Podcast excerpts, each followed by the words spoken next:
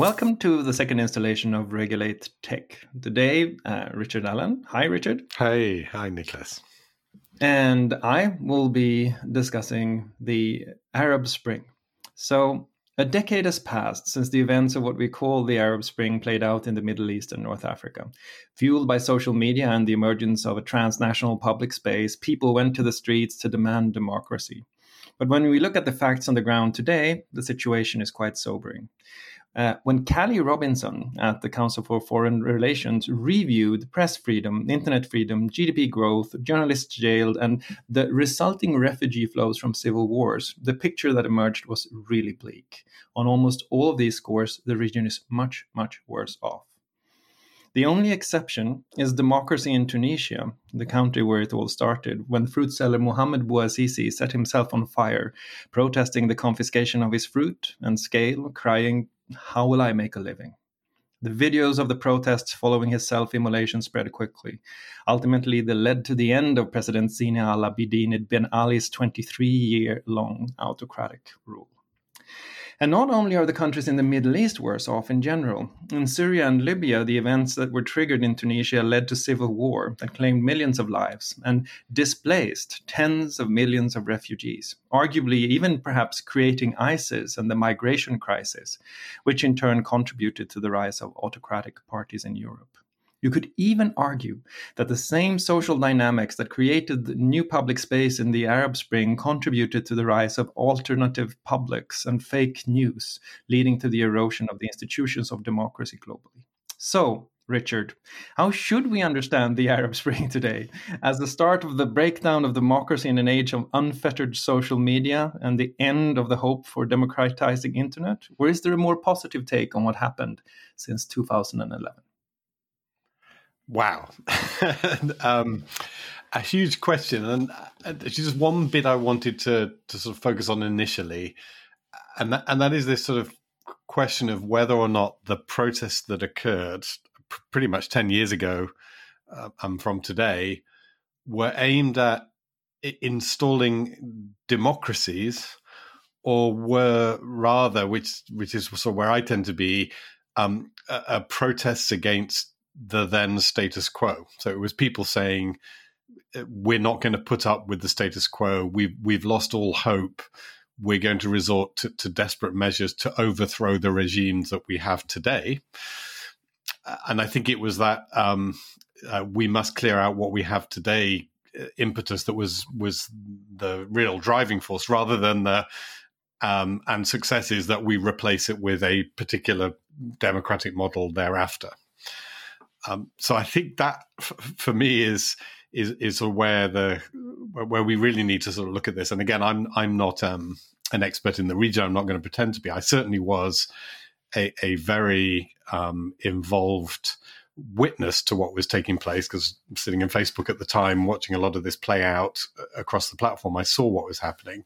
Uh, and I say that the impression I took away was that this was a powerful you know rage against the machine. It, it was people in the region saying uh, life is unsustainable and and we we need change. Uh, and then we can we can then look at the kinds of change that occurred uh, over the subsequent 10 years. But it was that that was the driving force yeah, and and I think it's fair to say also that it, it wasn't sudden. We talk about an Arab Spring as if it was this thing that occurred for a couple of months. But for example, there's a study by scholar Kara Alaimo that points out that that on the Facebook page we are all Khalid Said, where where Wael Ghonim um, rallied Egyptian uh, protesters, he had been doing that for quite some time and coaching them for some time. So so it was really more of a case of of a, a long progress uh, protracted uh, fight for civil rights that found a moment and, and that moment sort of exploded.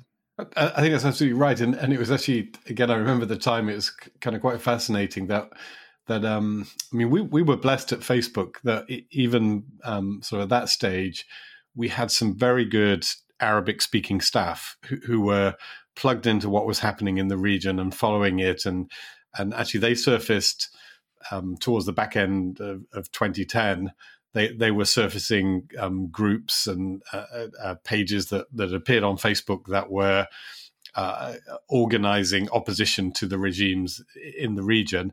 and it was actually really curious. I do remember we, we would um, sometimes go to in that in that instance, particularly the U.S. authorities, because we had people again in the company who were well plugged into the U.S. authorities to, to try and um, get get some information from them about what they thought was happening. You know, we were asking questions: Is this stuff dangerous? Where is it likely to go?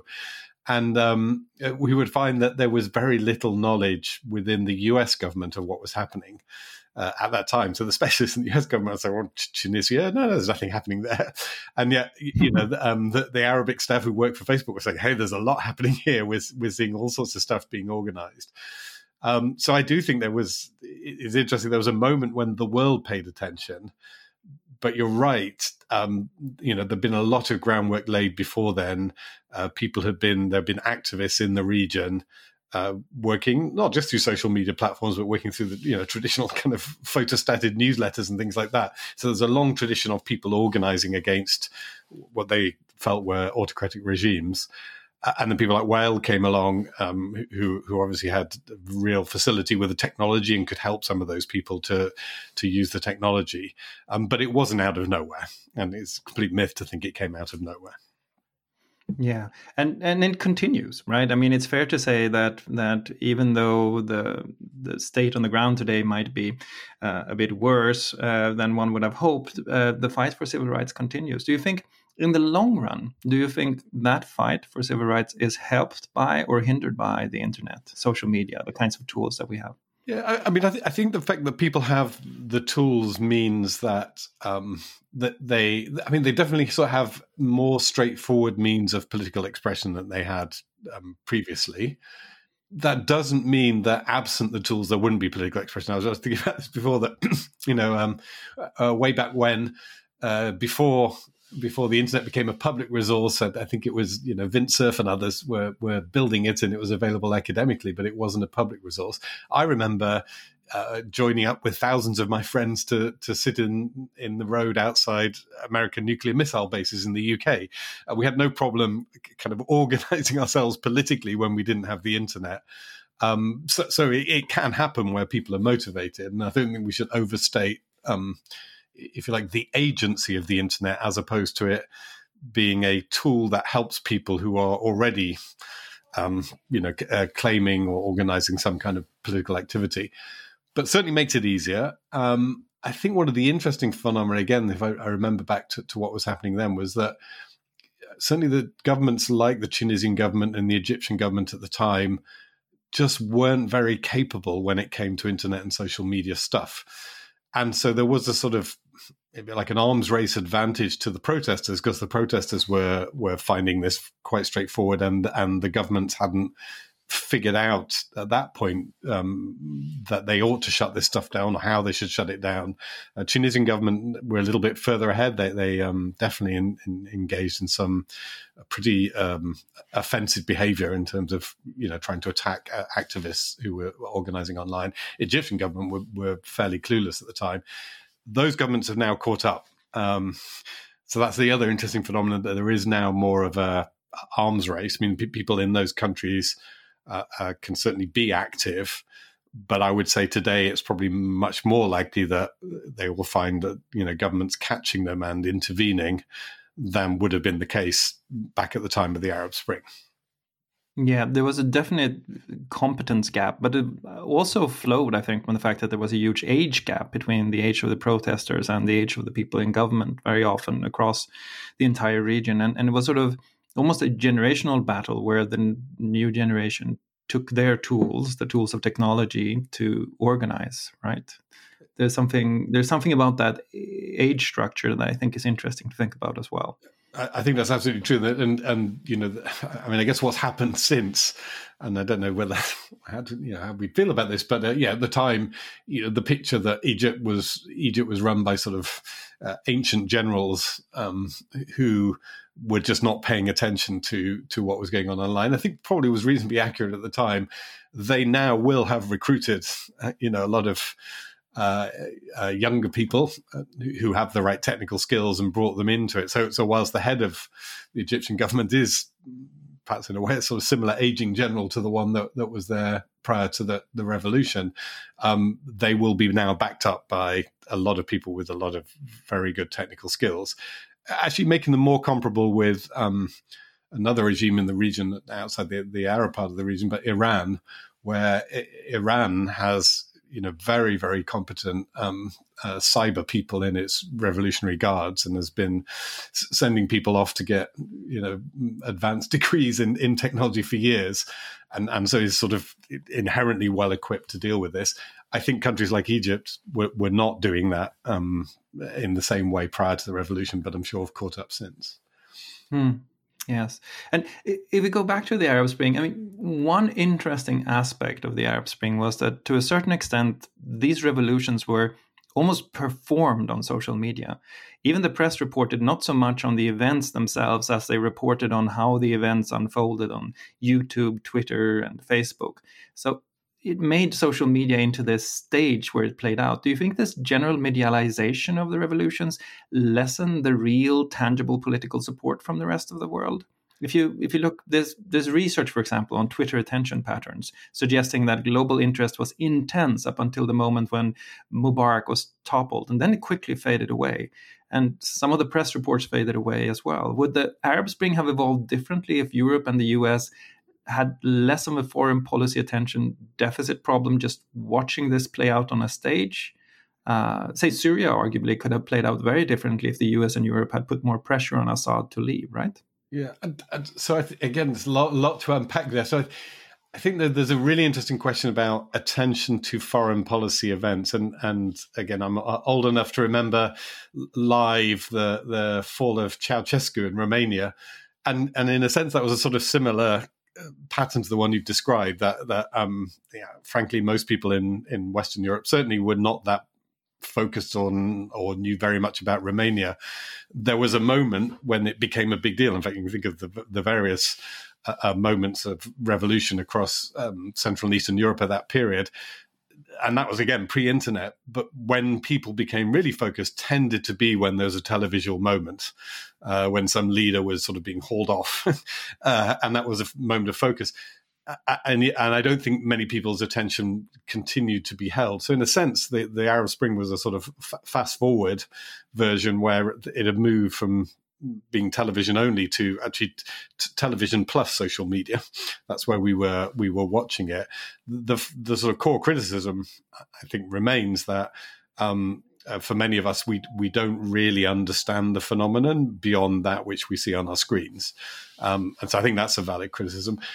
Is you know was it different? I, I, certainly again think that, a lot of people talked about this that branding these revolutions as Facebook or Twitter revolutions I, I agree is in some way kind of insulting to the people who made them happen in the sense that if you mm. if you assign the agency to Facebook and Twitter as opposed to the agency being in the hands of you know brave men and women who who decided that enough was enough and they wanted to, to change their regimes uh, I think that that is kind of you know off the mark um, so the agency was with people in those regions who were who were you know engaging in in um, uh, very very sort of traditional uh, brave political action to try and seek some kind of change that then happened you know to play out in social media and and they had these social media tools available. But we shouldn't confuse the availability of the tools with the action itself. Um, no. But, uh, to a certain degree though that was kind of what actually happened because the the the internet and the internet's role in the revolution almost devalued the actual social change on the ground happening there, which made it perhaps harder for, for other countries to see very clearly that there was a there was a moment of intervention here that they would have to to make a decision about. Um, at least in some extent, it feels as if if that was the case. That's sort of what you're describing, right? Exactly. And so we were you know, we were more interested in the internet aspect than we were in uh, really trying to understand the dynamics that are taking place in these very complex countries. Where again, I, am not, as before, not going to pretend to be myself an expert on it, although I'm, say, a very close observer. Um, but I'm not sure that that if you like, generally, the level of uh, real knowledge and expertise about what happened or, or the political system and the dynamics in countries like like Egypt or Libya was increased even at a time when we were getting uh, pictures and images of what was taking place in those countries on our screens every day.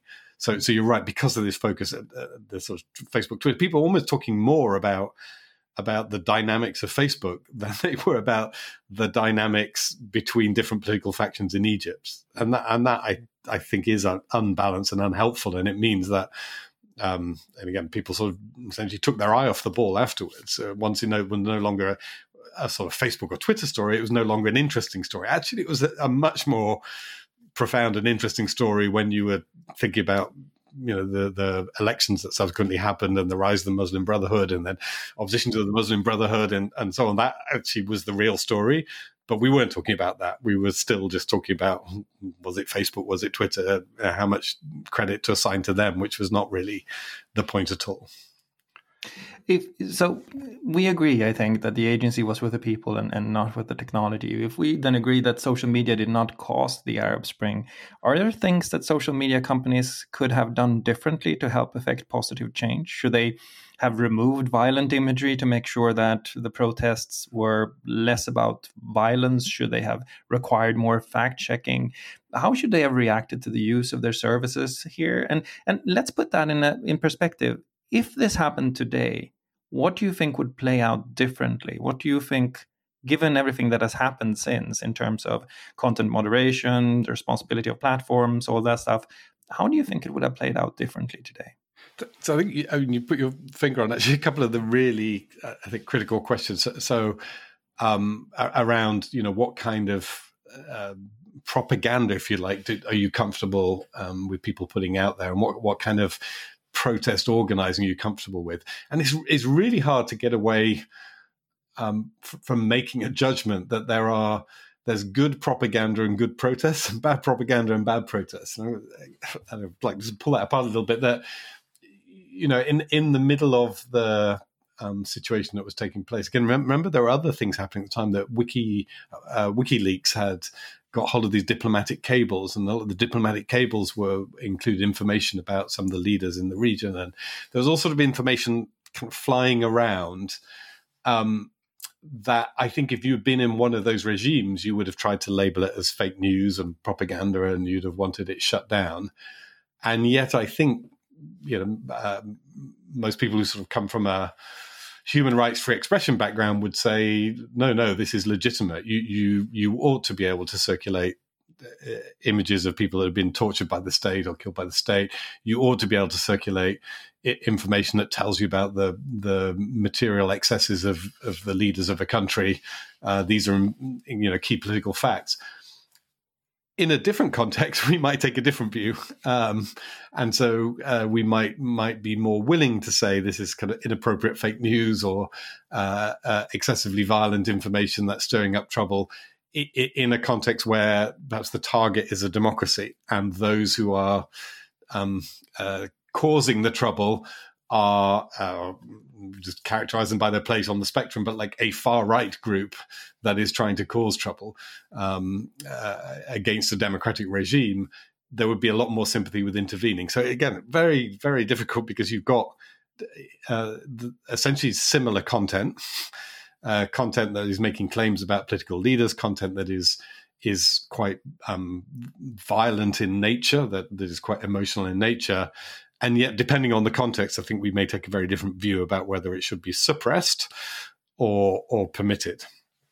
Um, so I think that, that I, I, find fascinating. Again, I've got some more thoughts. On, oh, please go ahead. Uh, go ahead. I was going to sort of write down around.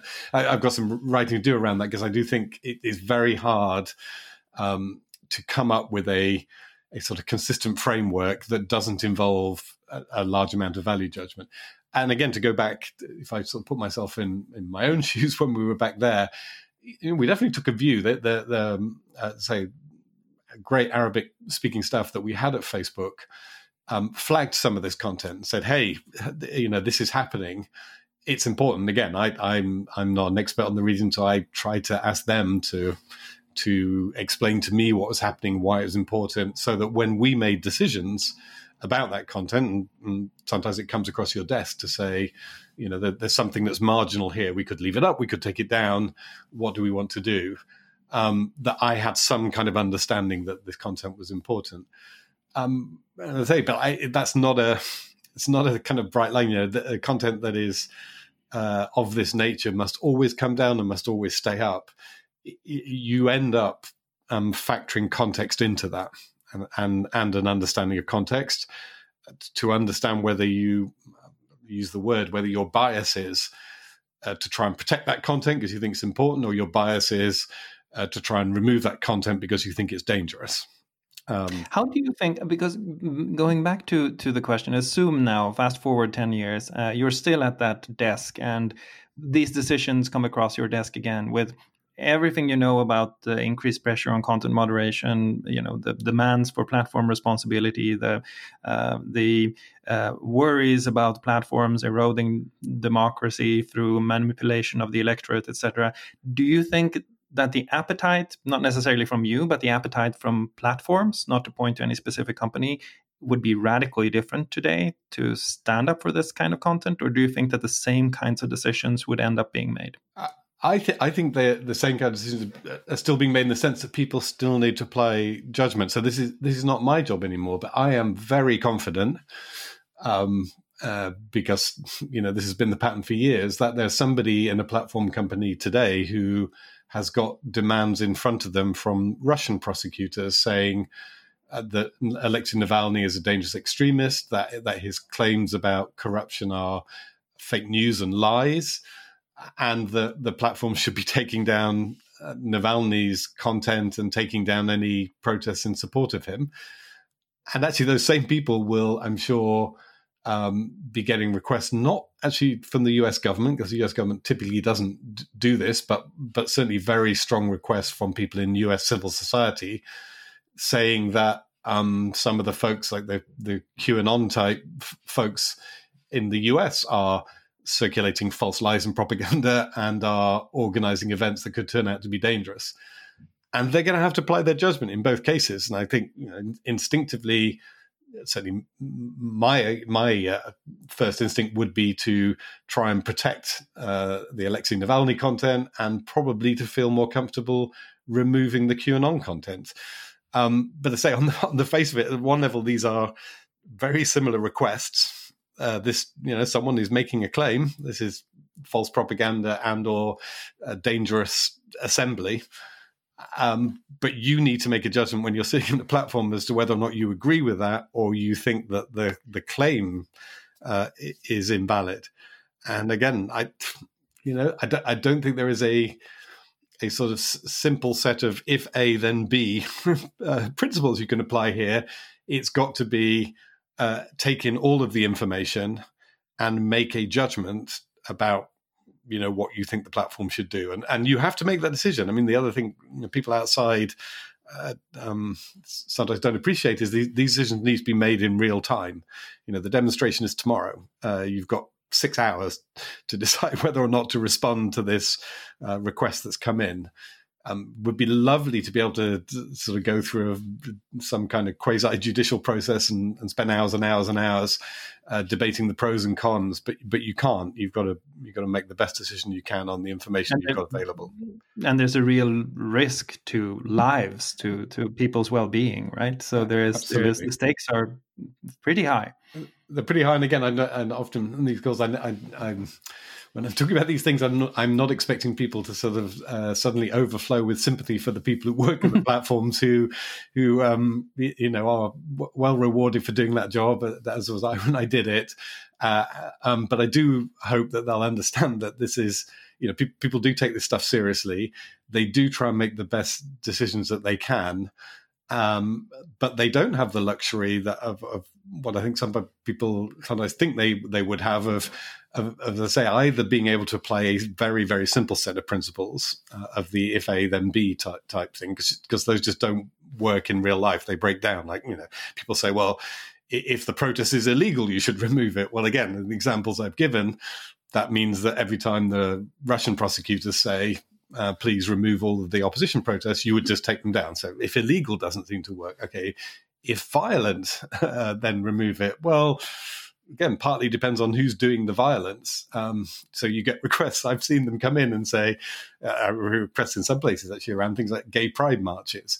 Well, the, the, authorities say you can't allow this gay pride march to go ahead because there'll be violence. What do you mean? Well, people will attack the marches and therefore it'll be a violent protest. And there'll be, so, okay, that doesn't work. So you sort of go through these different principles and you find that, that in the real world, um, you end up with unique situations, and each unique situation requires judgment. And that's the best I think we can hope for is that the people who work at the platforms apply good judgment. And then, actually, one thing that's interesting, I noticed that um, Facebook has said it's referring to its external oversight board. Uh, the, the, question around um, uh, uh, former President Donald Trump's presence on the platform you know that that is actually an interesting exercise, and people can be sniffy about the the external oversight board.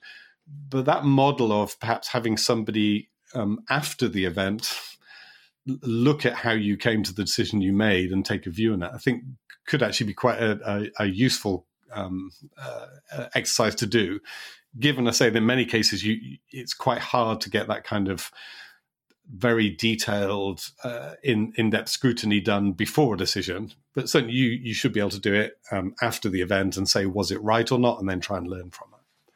So assume for a moment that you're advising a platform, you're you're back working for a platform, and and you're suddenly given the opportunity to externalize all of this content moderation. There is there is a proposal on the table to have an, a completely externalized content moderation function, an institution, a public body that will make all of these decisions for you. When a request comes in, you just forward it, and they then come back with a decision. Would you say? Fine, this is what we've been looking for, or would you say, I'm not comfortable with that because I want to retain the capability to make those decisions within the company. Uh, I actually don't think you can ever fully externalize it because it is your platform. And so, so, so imagine you do that uh, and people are still unhappy with the results. And you say to them, they, they come to you and say, oh, This decision is terrible. You took my content down or you left it up. And you say, Sorry, not me. It was the external moderators that I've appointed and then the person's going to say, "Well, fire those external moderators and get some better ones." And yeah, as the platform, you could. So you, I don't think you can ever get away from your own responsibility as a platform for those um, initial decisions that you make or those day-to-day decisions you make. I certainly think uh, the the model I say I think the Facebook model is is um, pretty sensible in in the sense that it's it's workable that you can have somebody look at the decisions you've made and then sort of give feedback that may then change the way in which you make future similar decisions. So you're you're subjecting your your decision making to scrutiny and audit in in quite a public way. That makes sense. Can you outsource the decisions? Well, again, I don't think uh, as a user of a platform uh, that I would say, oh, you know, oh yeah, it's fine now. Facebook, Twitter, uh, Google, whatever. Yeah, yeah, it's fine. You've sent it to the external body, therefore you have no responsibility. Like they're always going to have responsibility, I'm afraid, because they are the ones who hire and fire the external moderators as well as the internal moderators. Unless that external body, of course, was an appointed set of almost public servants doing the moderation, so, right? So that's the bit that um, you know potentially d- does work. Again, if you're going to go down that route, then then uh, and again, this, people have different views depending on where they live. But but um, if the platform's not going to do it, the other obvious alternative is that the government does it, and it becomes a, a legal thing. So in a sense, every decision is a legal type decision made by some court or regulator that that has a, an intellectual logical coherence to it um, uh, because that is a body that has authority to make decisions. I think where that falls down is at the very practical level that there is not a, a government in the world that would be equipped to do that at, at scale. Um, and so again I, I think it probably is i think where we're heading actually in in the uk with the online harms legislation and in Europe with the Digital Services Act is I think we're heading towards a model where the audit function, if you like, the external oversight board for every platform is going to be a national regulator.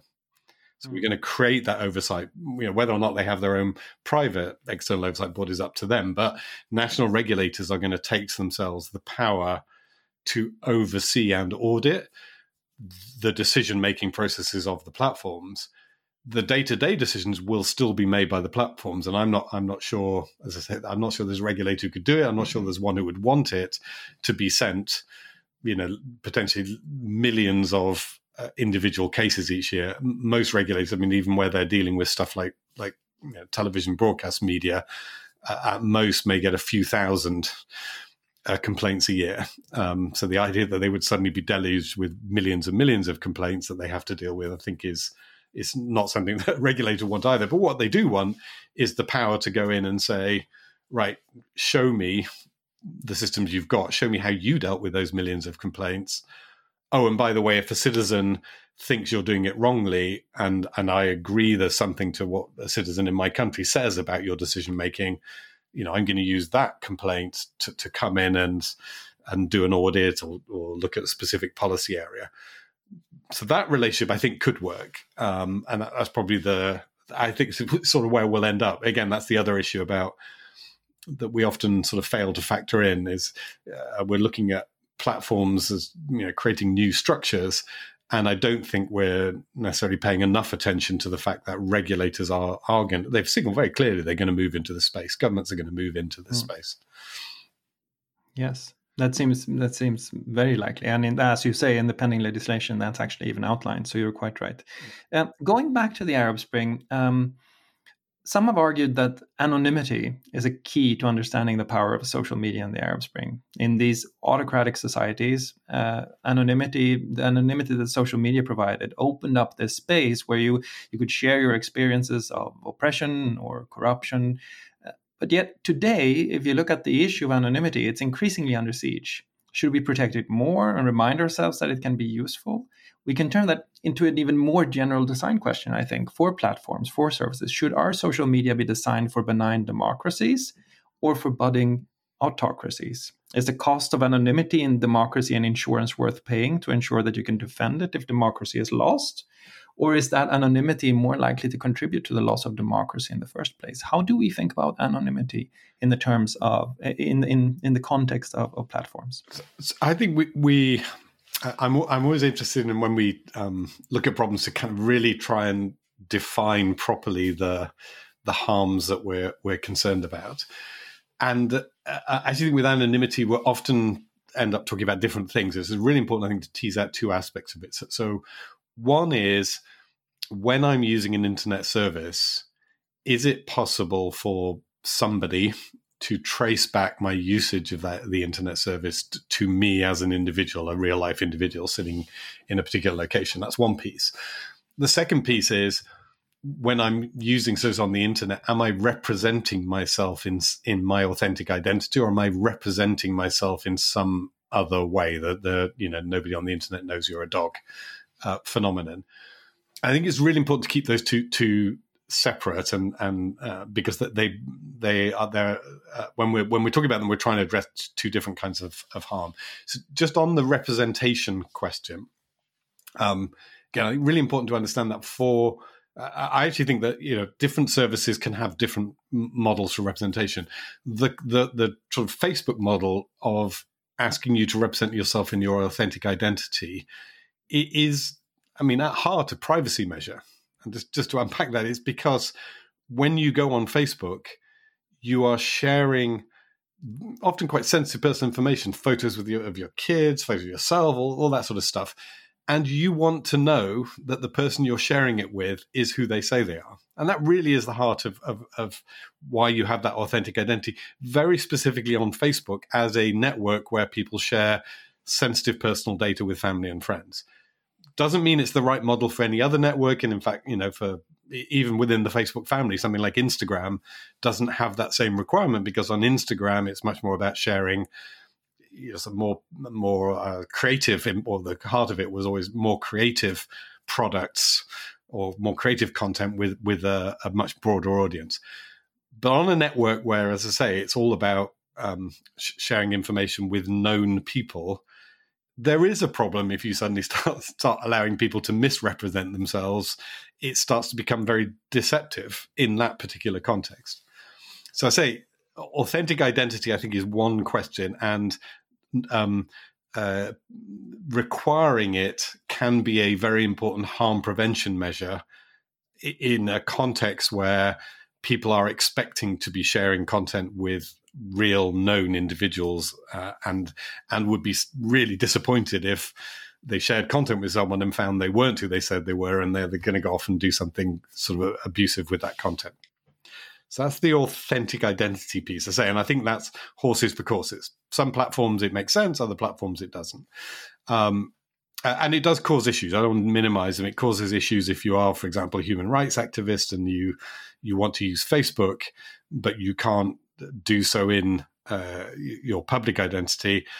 Um, and that, that's there's a trade off, and it, it is really hard, and it's still, I think, sort of not fully resolved. The, the trade off is essentially are, are you going to say, well, everyone must be authentic because that's really important for privacy and sharing? Um, except we're going to create a category of exemptions for uh, uh, people who want to be um, deceptive for good reasons, whilst whilst still cracking down on the people who are being deceptive for bad reasons. And human rights activists are being deceptive for good reasons. Therefore, they can go onto the platform, make friends with people, and misrepresent who they are, uh, because we accept that's that's positive. Somebody else going onto the platform misrepresenting themselves in order to commit fraud or steal content or whatever, we're going to keep shutting them out. Again, don't have an answer. I, I, have a lot of sympathy with the human rights activists. I've debated this with them uh, extensively, and I think they are in a really difficult position. Um, candidly, my you know the the best advice you can give is look if you cr- create a identity on a social media platform that's that's not in your actual name but behaves like a legitimate entity and doesn't cause anyone to create com- complaints about it you're probably going to be okay um, uh, that again that works if you want privately to use the social media platform. Um, and again you're not you're not making friends with people who don't know who you really are a lot and it's quite a good network. So, so you're probably fine. It does become a problem though if you try and do anything sort of very public and active and people start reporting you. And yes then there's a real threat to your account. So authentic identity and then real real anonymity which is essentially you can't trace uh, uh, my activity back to me. And that's obviously there. The harm you're you're really worried about is is well again it could be fraud but but typically it's um, uh, government surveillance things like that, that that you're primarily worried about. There, I think there is a, a challenge, and that challenge is, in, in many ways, um, I was going to say almost inher- inherent in the switch to mobile, in that as we are, you know, the devices that we now use typically to access the internet um, do have quite strong identifiers on them, and and do uh, tie into uh, networks that are designed to identify people, phone networks. Um, so it is, I think, certainly harder for the casual user to be genuinely anonymous.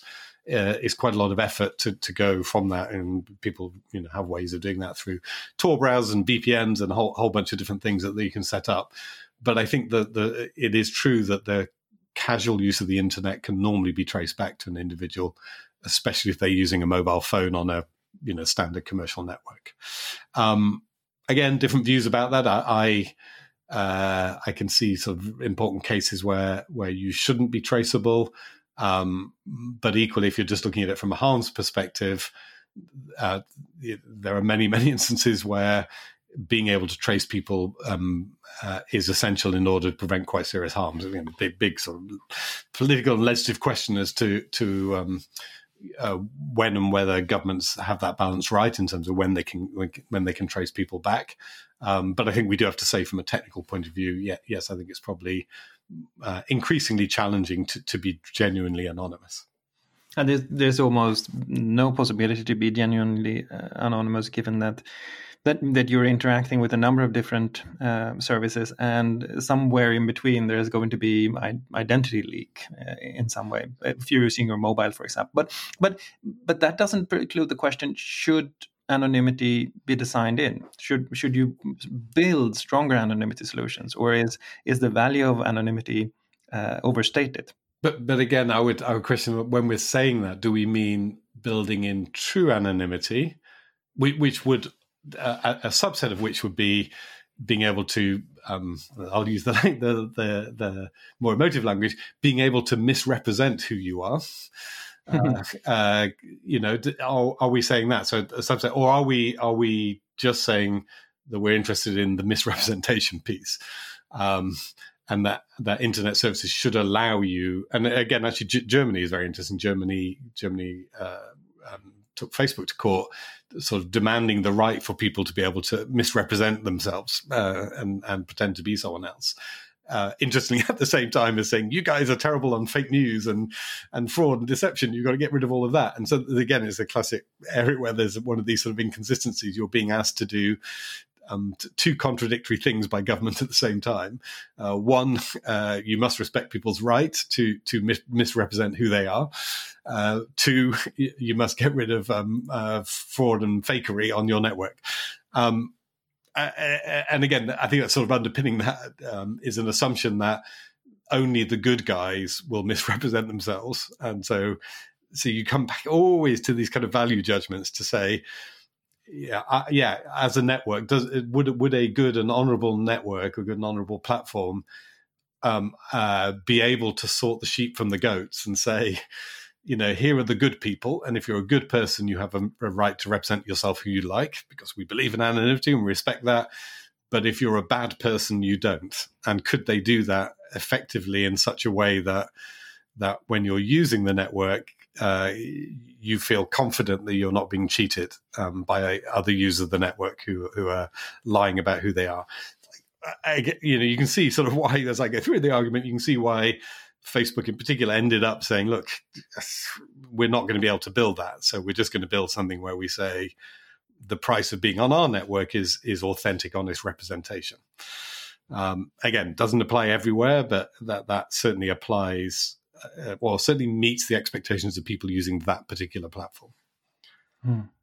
So let's zoom out. We've been discussing the Arab Spring, and the Arab Spring uh, is a series of different things. As you pointed out, it was not a Twitter phenomenon, it was not a Facebook phenomenon, but but it can still, if you look at it, be interpreted as a turning point for the way that we thought or think about the internet in society. It's in a way, it's sort of the end point of the early internet optimism, where where it was genuinely believed that the internet would uh, be a democratizing force, that it would bring, um, you know, access to knowledge, it would increase free expression, it would have this this effect of strengthening democracy and almost making it impossible to do censorship. There's this early saying, right? The internet treats censorship like damage and routes around it.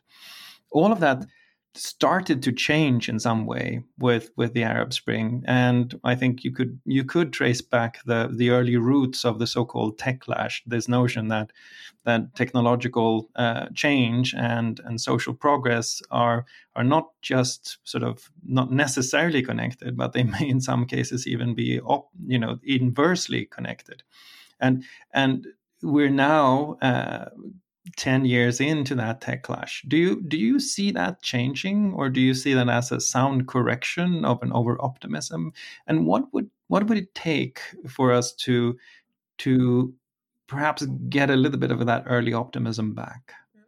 So, so i think it's a it's a correction on the notion that there was a, a, a sort of progress towards an inevitable goal of a, a, a rational democratic uh, systems are prevailing everywhere. I think there's a correction with that, and maybe, I've been maybe reading too much of the political philosopher John Gray uh, lately, but he's he's the person who most you know pulls apart um, a vision that actually was probably encapsulated most by the the Bush Blair years.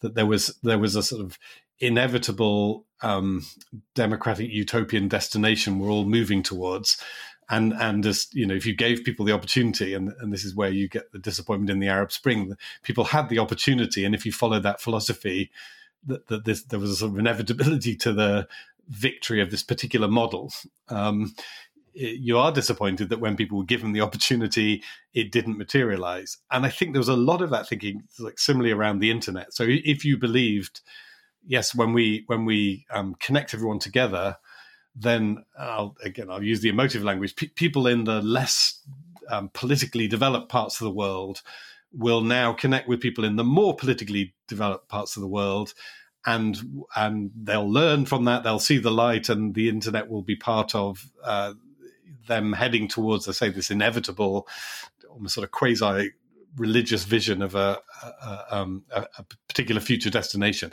And I think that like that's clearly not happened. Um, but I think the reason it may not have happened is not because the internet was incapable of delivering it, but because it was not real. Um, and I say you, you read Gray, you'll you'll sort of read a lot more around what why or the argumentations to why it, it may not be real. So, so we're asking the internet to do something impossible, and then we're disappointed that it hasn't done so.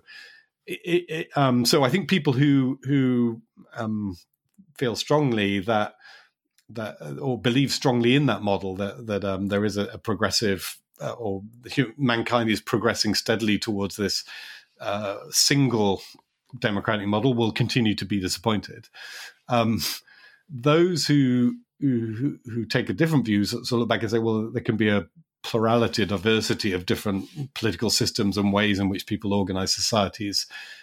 That that um, I mean, equally valid, and, and uh, if you take that view, then you may feel more um, uh, forgiving of what the internet is doing. I certainly think the internet has has reduced set, set the scope for censorship. I mean, you know, that's there. And in fact, what's interesting is um, many of the voices that are most calling for, uh, I guess, reducing speech on the internet now come from that progressive side of the debate rather than from the more conservative side of the debate. Um, so, so, they are concerned in the sense the reduction of the censorship which I think is true, I say, across societies generally, it is now, as a matter of fact, easier and cheaper for any individual to to say whatever they like to the rest of the world than has ever been the case in human history.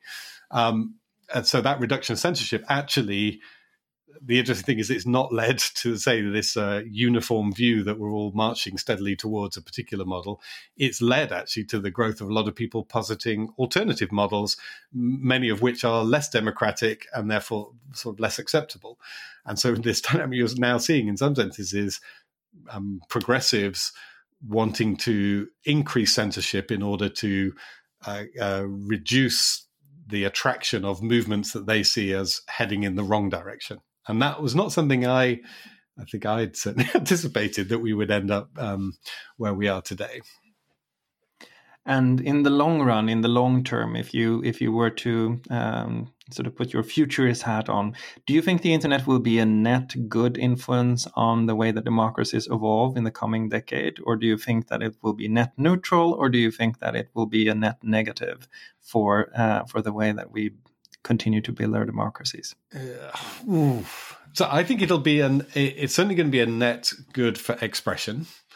Um, you know, even even with all these sort of new rules and things that are bouncing around, say this this crucial fact that if if you simply look at it in terms of one's expressive power.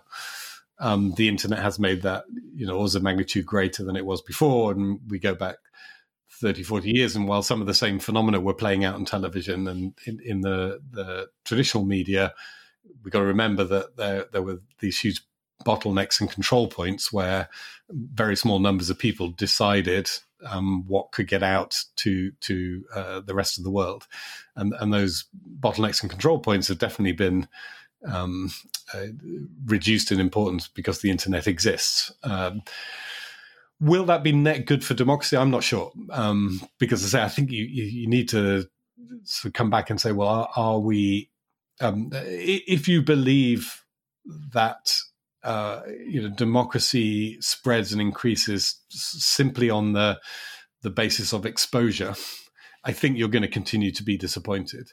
And, and actually, one of the phenomena that I because the, the, internet's not going to do that for you. And um, the other day, just in the context of some of these sort of speech questions, that I, there was a, a uh, I think a naivety around the creation of platforms, and I don't mean that in a, a mean way, a nice naivety, which was the belief that if we just connect people together around the world, they will all understand each other better and love each other a little more. And the reality has been in many instances when we've connected people around the world, they found out how much they dislike other people and disagree with them, and they've liked each other a little less. And so, you know, in a sense, that's it'll be the same with democracy. That that um, uh, there was a core belief if we just connect people, they'll they'll get more information. Uh, they'll be more rational, they'll make more rational decisions, and those decisions will be more progressive, just to use that word. In reality, a lot of people have taken the internet tools and and um, formed perfectly legitimate sort of political groupings that are um, hostile to a lot of the ideas that progressives would put forward. So, so is that the? It's not the outcome that you would want, um, and maybe you would say, well, then then it has failed. But is it a democratic outcome? It's certainly a democratic outcome if if people have organized uh, their political uh, power more effectively than they did previously. That's what democracy is all about. Uh, it just may not be very attractive. It brings us back to the question of human nature that's been at the heart of, of the should be at the heart of the discussion about technology generally, because technology, as you point out, the, the notion of technical determinism that technology will drive democracy or that technology will create dictatorships is in itself one in which there is very little human agency. Um, with that, uh, I think we should conclude and um, uh, say that this episode of Regulate Tech uh, can be found at uh, Richard's website. Do you want to give the address? Uh, regulate.tech. Keep it nice and simple. That's very good. And if you have any questions, ideas, or subjects that you'd like us to talk about, don't hesitate to to send us um, your proposals. We would love to see them. Thank you so much. Thank you.